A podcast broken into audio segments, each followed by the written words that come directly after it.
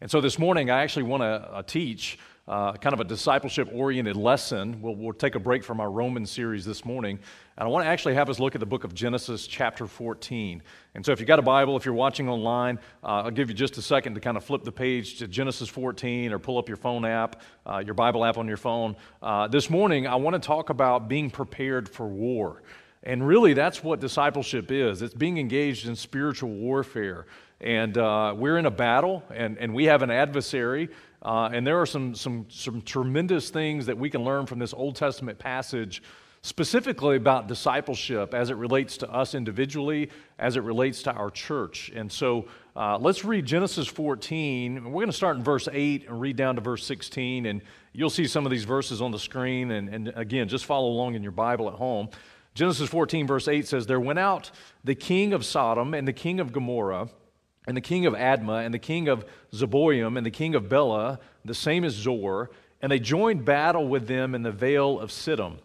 And when, when uh, I always get that name wrong, uh, the king of Elam, and with Tidal, king of nations, and Amraphel, king of Shinar, and Arioch, king of Ellasar, four kings with five. In other words, four kings are, are fighting against five kings.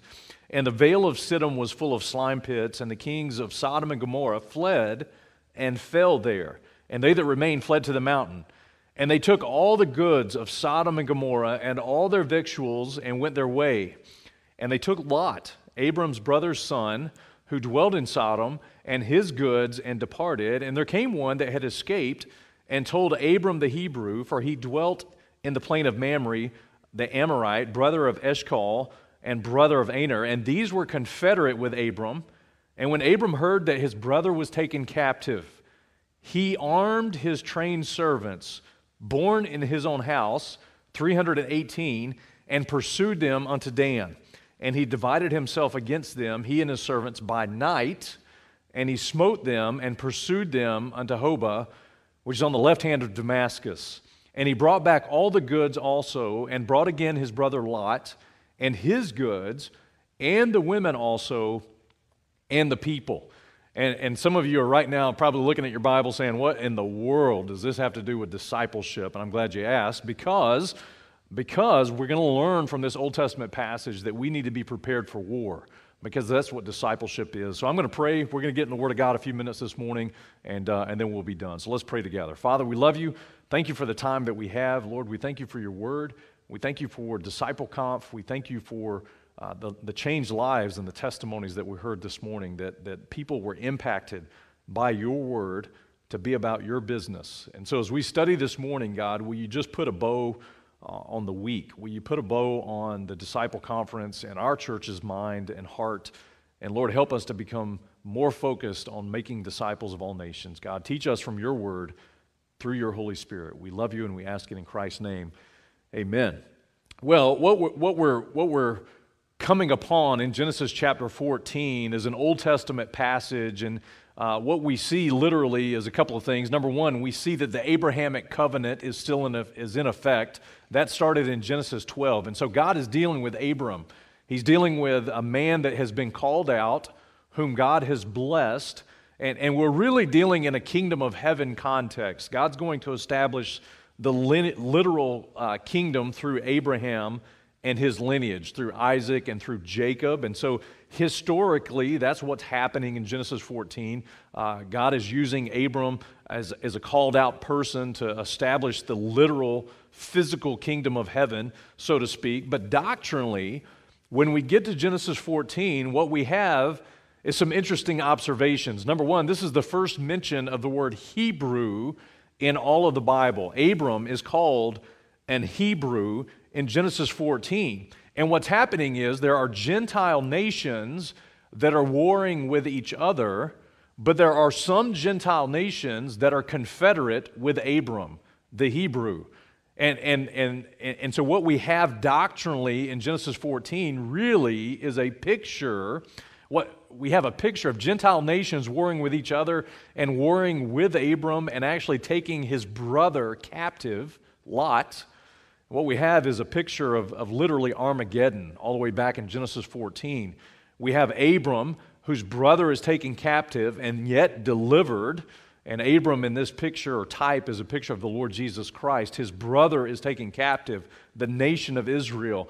And what we see in Genesis 14 is God's, God's view of the Gentile nations as he'll view them in Matthew 25 as sheep nations and goat nations and how they and how they either accept or reject the Jew. And so there's a there's a strong doctrinal teaching in Genesis 14 but I also want you to understand that in Genesis 14, it's the very first mention of war in the whole Bible, where these Gentile kings are warring against each other. You actually find the word in verse 2. We didn't, we didn't read verse 2, but the entire passage uh, flows together. And so this is the first mention of the word war in the entire Bible. And so as we look at this passage this morning, we're going to take an inspirational application because the truth is we are engaged in a war, not a physical war as Christians, but we are engaged in spiritual warfare. And so God is going to use an Old Testament example, the first example of war, to teach us a spiritual application for our own life. And, and if we would look at 1 Timothy chapter 1 and verse 18, Paul echoes this in the New Testament.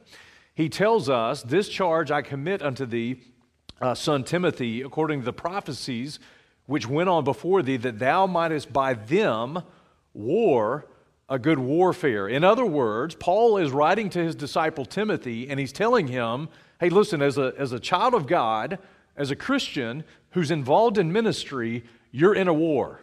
And because you're in a war, you need to learn how to war a good warfare. In other words, you want to win the war. You don't want to be on the losing side of this spiritual warfare. And so, as we look at this Old Testament passage, and as we look at a kingdom of heaven context, we're going to take practical application or personal application in our life on how to war this spiritual warfare properly because God's desire is that we as Christians war a good warfare. God's desire is that we war in a way that we're victorious.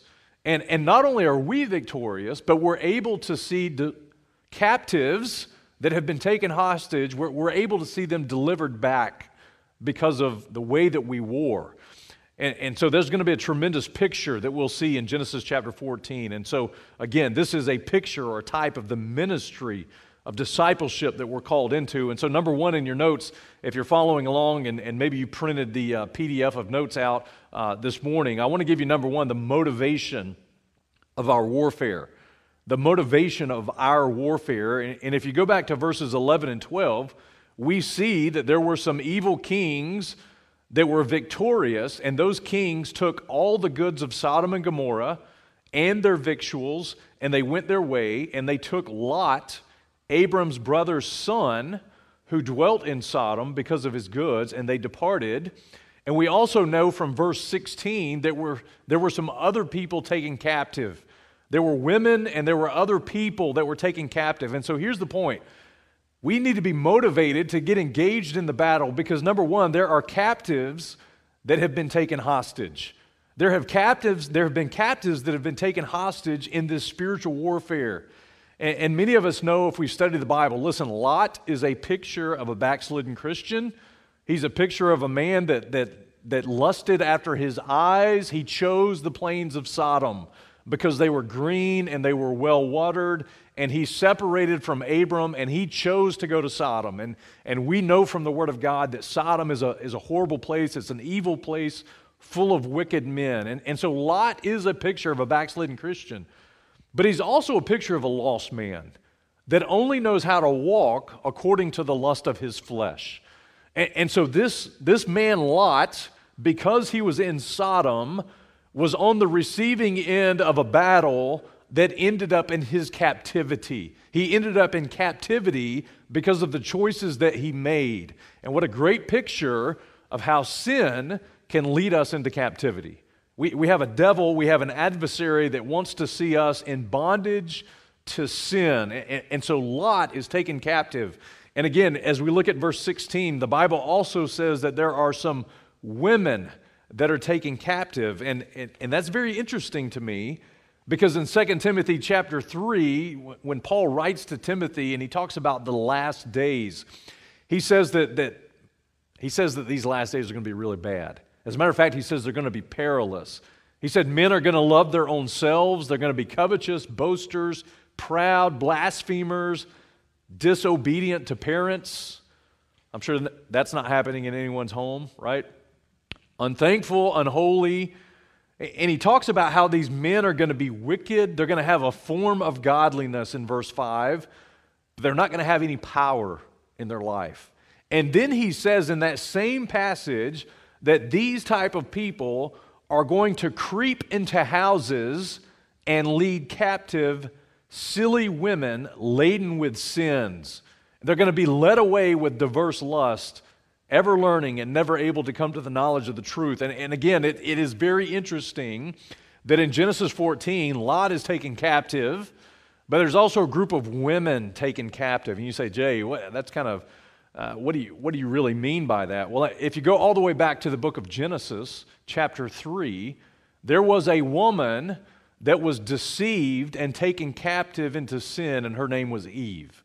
And the reason that she was taken into sin is because there was a devil that showed up, the serpent that showed up, that, that caused her to question God's word. And, and because of the false teaching and the false doctrine of the adversary, Eve was taken captive in her sin. It wrecked her life, it ruined her, and it led her away from the truth of God's word. And, and the truth is, just as, as real as there are lost people that are taken captive in their sin because of the devil, listen, there are people that are just spiritually being deceived by false teachers, by false prophets. You know, uh, it talks about how these, these evil teachers will creep into houses. You know, the churches today in, in 21st century Christianity, they're full of, of false teachers and false prophets. And there's people that are leading God's people away from the truth and they're leading them into captivity. People that are ever learning, but they're never able to come to the knowledge of the truth. And so, listen, we ought to be burdened that there are lost people that don't know Christ. We ought to be burdened that there are people being led away with false doctrine in order to motivate us to get engaged in the warfare. And then, number three, we see from verse 16 that there are some other people that were taken captive, and, and those people could have been Lot's people but the truth is, they're probably the people of Sodom itself. And, and, so, and so in Genesis 13, uh, we know that the, the men of Sodom are wicked. They're sinners before the Lord exceedingly. And so, man, these wicked people, they've been taken captive by the adversary. And you would say, well, they're the men of Sodom. They deserve that. Well, hold on just a second because, because the Bible tells us in Colossians chapter 1 that all of us in our sin were full of wickedness. We were full of wicked works. God even tells us that in Colossians 1 and verse 21 that we were sometimes alienated and enemies in our minds by wicked works. And that's all of us. Before we knew Christ, we were, we were enemies of God. We were wicked in our sin, and yet God loved us enough to reconcile us from our sin and to save us and to deliver us from the captivity of sin. And so, and so what God is doing this morning is showing us that there are people that are captive that need to be delivered because we have an adversary that's on attack. We know from 1 Peter chapter 5 and verse 8 that the devil is, a, is our adversary. He, he, he's as a roaring lion walking about, seeking whom he may devour. We know that in 2 Timothy chapter 2 that the devil takes people captive. It says in verse 26 that they may recover themselves out of the snare of the devil, who are taken captive by him at his will. The devil is taking people captive in this world because of their sin, by false doctrine, and because of their wickedness. And that ought to burden us. That ought to motivate us. It ought to challenge us to get involved to see people come to Christ. And it blows my mind in Christianity sometimes where we were once the captive. And, and we were once the one being held hostage by the adversary, and somebody brought the message of the gospel to us. Somebody brought the message of salvation to us, and we experienced deliverance from that. And yet we forget that there are other people, man, in the concentration camp, in the hostage camps, being held against their will because there's an adversary. John chapter 10 tells us that the devil himself is a thief and he comes not but for to steal and to kill and to destroy. And so we have an adversary, and that ought to motivate us to get engaged in the battle for the souls of men and for the Word of God. And, and, and that should be our first motivation, but that's not our primary motivation because the second reason is really the most important reason. The second reason we ought to get motivated to get involved in the ministry is because, number two, it pleases God. It pleases God. And that's a very simple uh, point, but I think it's the most important point that we'll study this morning. Why engage in the battle for the souls of men?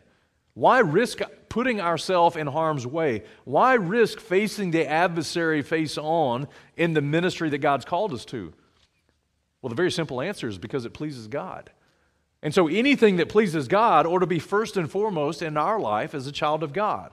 I want you to look at 2 Timothy chapter 2 and verse 4 with me. And it's on the screen. The Bible says, No man that warreth entangleth himself with the affairs of this life.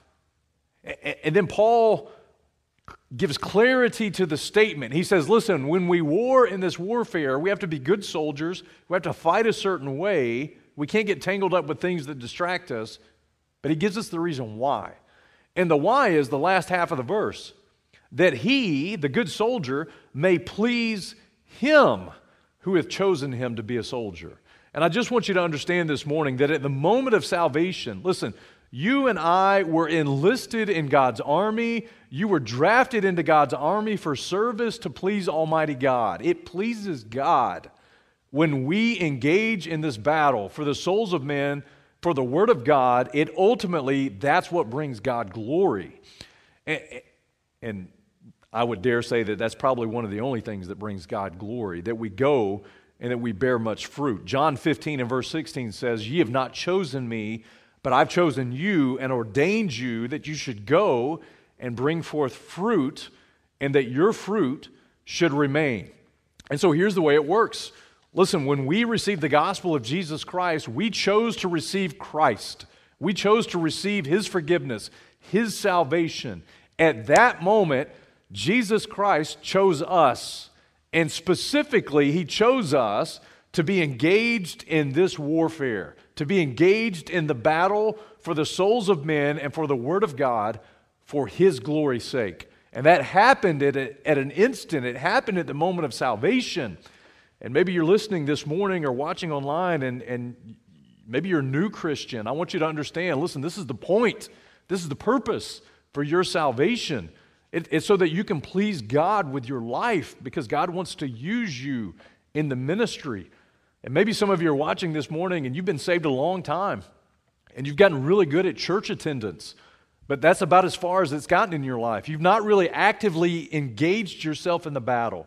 Can I just tell you that the thing that pleases God is that you war the right way, that you engage in the battle the right way because God has chosen us to be soldiers. I don't get the choice. God chose, and He's God. And so, because he chose, listen, he's right, and he's always worth being right with. And so, as we get into the story this morning, I want you to, number one, understand the motivation. Listen, there are people that are lost. They're dying and go to hell every day. Listen, there are people that are, that are being swayed by false doctrine, and that ought to burden us. But the greater motivating factor for us as a child of God is listen, it pleases God and He's chosen us to be soldiers in His army. We got to get serious about the battle. And so, then, number two this morning, I want to show you the strategy for our warfare. The strategy for our warfare, because what we're going to see out of Abram's life is a very specific strategy. How did God use him to recover those people that were taken captive? And I think here's the bulk of the message this morning. The bulk of the message is, is seeing this Old Testament picture of how God used a certain group of people to go to war on Abram's behalf. And so, if you'll pick it up in verse 14, the Bible says, And when Abram heard that his brother was taken captive, he armed his trained servants, born in his house, 318, and pursued them unto Dan. And he divided himself against them, he and his servants. And, and, and so, listen, we've, we've heard, we just heard in the previous point, that there are some people taken captive. Man, there are lots in this world. There are people in this world. There are women being deceived in this world, so to speak. And, and so, listen, once we hear that, in order to motivate us, here's what Abram did. Number one, he called his servants that were born, that were born in, in his own house. This is who God wants to use to see the captives delivered. He wants to see servants that are born in, in his own house get engaged in the battle. And so this is a great picture in the Old Testament of discipleship. And, and here's a key you got to get in your notes. Listen, discipleship always begins with evangelism.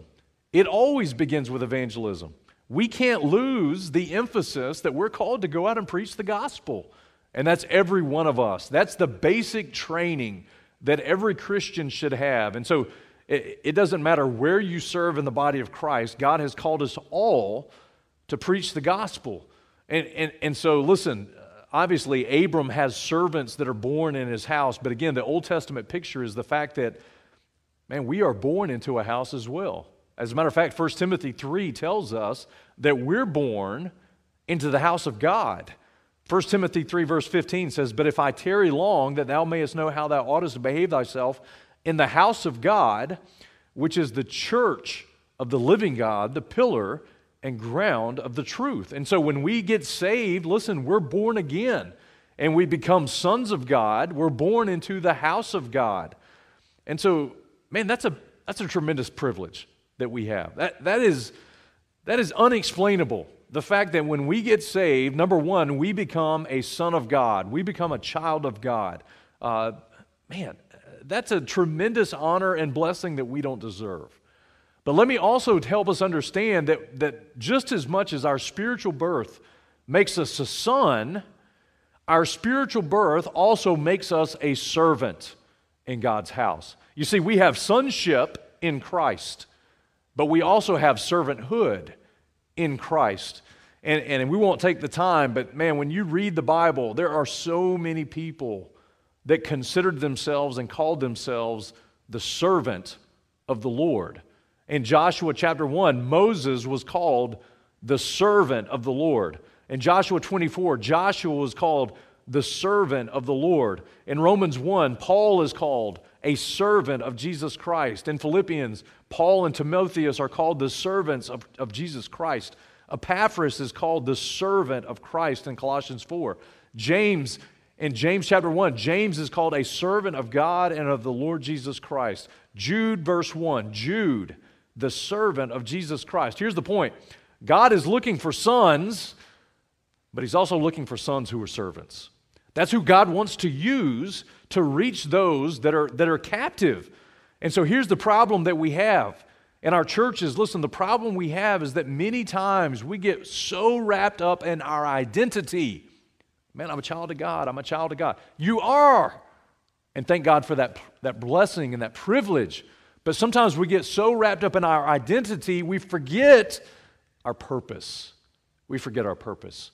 You see, we're saved to be sons, and we're sons to be servants. And, and so God is showing us from the Old Testament listen, God's showing us that number one, Abram is going to use servants that were born in his house to reach the captives. Number two, he's showing us that he's going to use servants that have been trained.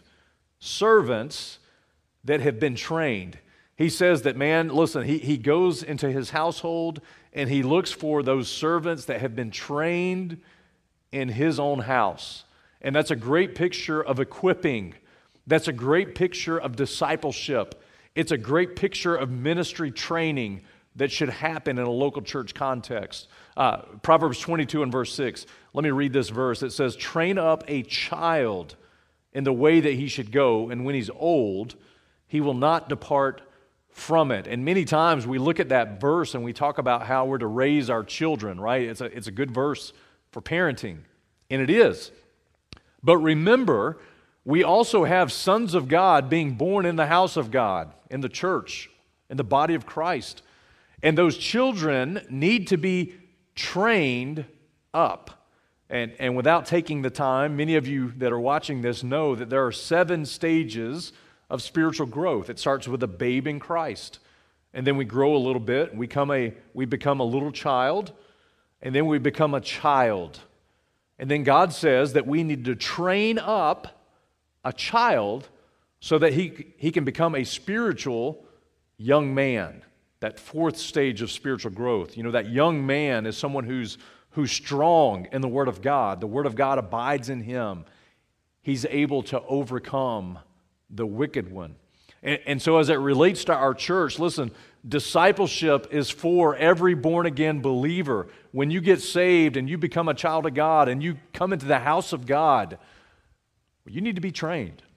You need to be discipled. You need to go through ministry tools and training so that you can be skilled and proven and practiced so that you can get engaged in the battle. That's what it's all about.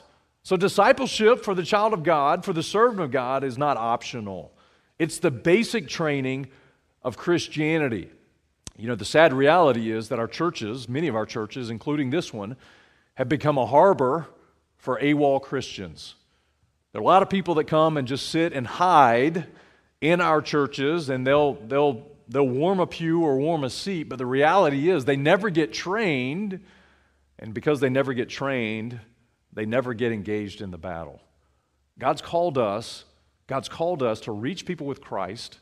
God's called us to make disciples of those that are born in our house. And then God's called us to engage them in the battle. And that's what it's all about. And, and, so, and so, thirdly, what we see from Abram is we see that what he does is he takes those trained servants that are born in his house, and what he does, thirdly, is he arms those trained servants. He, he uses the servants that are armed. In other words, okay, the training now, you've got the training, now it's literally time to engage in the battle. And, and, and as, we, as we study this passage, we see again a great picture of ministry participation. Someone who's gone from a, from a saved person to a servant and now to a soldier. They're fully engaged in the battle. And so you gotta, if you're gonna go into battle, you gotta have some, some, some armor.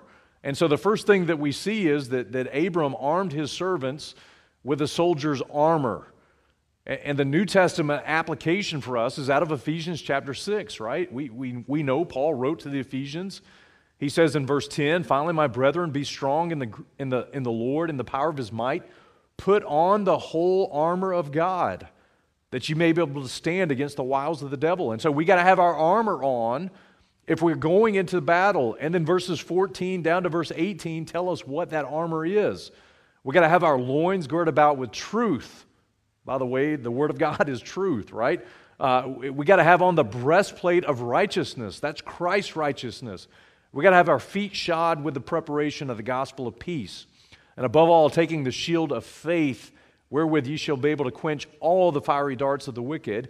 Take the helmet of salvation and the sword of the Spirit, which is the word of God. And then you're not done yet. Verse 18 says, praying with all prayer and supplication in the Spirit. And so the point is, a soldier's got to have the right armor on. Without the right armor, he'll He'll not be very successful in battle. He won't be able to engage his enemy. He won't be able to protect himself against the attacks of the enemy. And so Abram armed his trained servants. Number one, we got to have the right armor. Number two, we got to have the right mindset. And again, I think this is where sometimes we miss it in Christianity. We miss, we miss this point in our churches because we got to have a soldier's mindset as it relates to the spiritual war. 1 Peter chapter 4 verses 1 and 2 says this For as much then as Christ hath suffered for us in the flesh, arm yourselves likewise with the same mind. For he that hath suffered in the flesh hath ceased from sin, that he no longer should live the rest of his time in the flesh to the lust of men, but to the will of God. In other words, because Christ suffered in the flesh, we need to arm ourselves with that same mindset. And listen, uh, if any of you grew up in a military home, or maybe some of you, you, you guys served in the military, you understand that a soldier's mindset has to be very disciplined, it has to be very focused, it has to be very strategic. Uh, Christ suffered, and we, as soldiers of Jesus Christ, engaged in spiritual warfare, we have to just go ahead and settle the issue. We're going to suffer. We're just going to suffer in this warfare. if anything the last year has taught us, is that we should expect suffering. We should just expect it. Even this week, God has just reminded us, even this morning, that the battle is real. Things aren't always going to go the way that we planned them strategically. And so we just got to have the right mindset. Man, this isn't happenstance or coincidence. We're in a war coming off one of the best discipleship conferences, if not the best discipleship conference we've ever had. And here's the enemy attacking. Because, because what's at stake is the glory of God and the souls of men and the Word of God. We better have the right armor on, and we better have the right mindset. And then, fourthly, what we see in, in Abram's example is we see that he had servants that could be numbered. And, you know, there were 318 of these trained, armed servants. And, you would say, well, man, I've been in ministry tools and training. Uh, what, what's this thing about 318? What's the numerology represented with 318? Here it is. You ready? I have no clue. I have no clue what 318 means. But here's what I do know I know that every one of those soldiers could be counted. In other words, it wasn't some abstract nebulous of people that Abraham was able to go to battle with. It was a very precise, exact number of people. It was specific, it was certifiable. Here's the point in our church, we can probably accurately narrow down who truly is a born trained, armed servant of God equipped to go to battle. And that's true of this church, and that's true of any other church, because the number of the disciples, the number of trained men that are able to go to war, that's something that God has always looked for, all the way through Scripture. And so here's the key in your notes listen, God is always looking for those who can be counted and those who, who can be counted on. God's always looking for that. If you were, and we're not, we don't have the time this morning, but if you go back to the book of Numbers, when, when Moses is giving instruction to the nation of Israel, he tells them to take the sum of the children of Israel, the number of their names, every male 20 years old and upward that are able to go forth to war in Israel. In other words, God, God said, You're going to be able to verify who is able to go to war. And the truth is, in our churches, we should be able to verify who truly is saved, trained, and armed in our churches that are able to go to war. And, and, the goal is that we have 100% participation, but we're not all there yet. There are some people that have yet to be trained. They've just been born again. Man, we got to disciple them. Maybe you're watching and you just got saved. Listen, you need to be discipled. But some of you have been discipled, and now it's time for you to be armed so that you can go out and engage in the battle. Even in the book of Acts, as, as we study through the book of Acts, over and over and over again, God goes on record to say, Here are the number of the names of the disciples. And the point is, a true disciple of Christ can be counted. It's exact, it's precise, it's certifiable. And so the question for us is are you a true disciple of Christ? Are you born again? Are you trained? Are you armed? And if the answer to those questions is no, then I love you in the Lord, but listen, you got to get on track. You need to get a part of the process so that you can get ready for battle. So that you can get ready for battle. And, and then, number five, what we see is we see that these servants were divided. And, and Genesis 14 and verse 15 says this that he divided himself this is Abram, he divided himself against them, he and his servants by night. And he smote them and pursued them unto Hobah, which is on the left hand of Damascus. And so it doesn't mean that he divided himself against his own servants. They're not, they're not warring against each other. He, what he's doing is he's splitting him, him, him and his servants up for strategic advantage. In other words, hey, I'm going to take a handful of guys and we're going to go this way. You take a handful of guys, go this way. We'll send some guys around back of, of these armies and we're going to come in on them and just destroy them. And, and so the idea is division for strategic advantage. And that's how the body of Christ operates. Man, we're one body, but we have many different members. We see that in Romans chapter 12. You know, we, we, we're, we're many members in one body Community fellowship is one body, but we have many mem- members. And, and the way God is going to use us is He's going to divide us up into ministry teams so that we can go and engage the adversary and that we can recover those that have been taken captive. 1 Corinthians 12 talks about the Spirit of God divides to every man severally as, he's will, as he wills. And so it, we see this in Christ's ministry. Listen, when Jesus sent his disciples out, he sent them out not by themselves, he sent them out at a minimum two by two. When, when we study Paul's ministry, listen, Paul was always connected to a ministry team. Sometimes it was Paul and Timothy, sometimes it was Paul and Timothy and Silvanus. Read Colossians 4. There's a ton of names that Paul mentions as part of his ministry team. And so here's the point when you're, when you're born and trained and armed, then you can, you can be strategically positioned with other people to do ministry. Uh, a ministry principle I learned a long time ago never do ministry alone. Never do ministry alone. That's not the way God designed it. You need other people to minister with. And so, and so God's showing us that He wants to use teams of people to go recover those captive. And then, lastly, real quick, we see that these servants went to war at a very specific time. They went to war by night.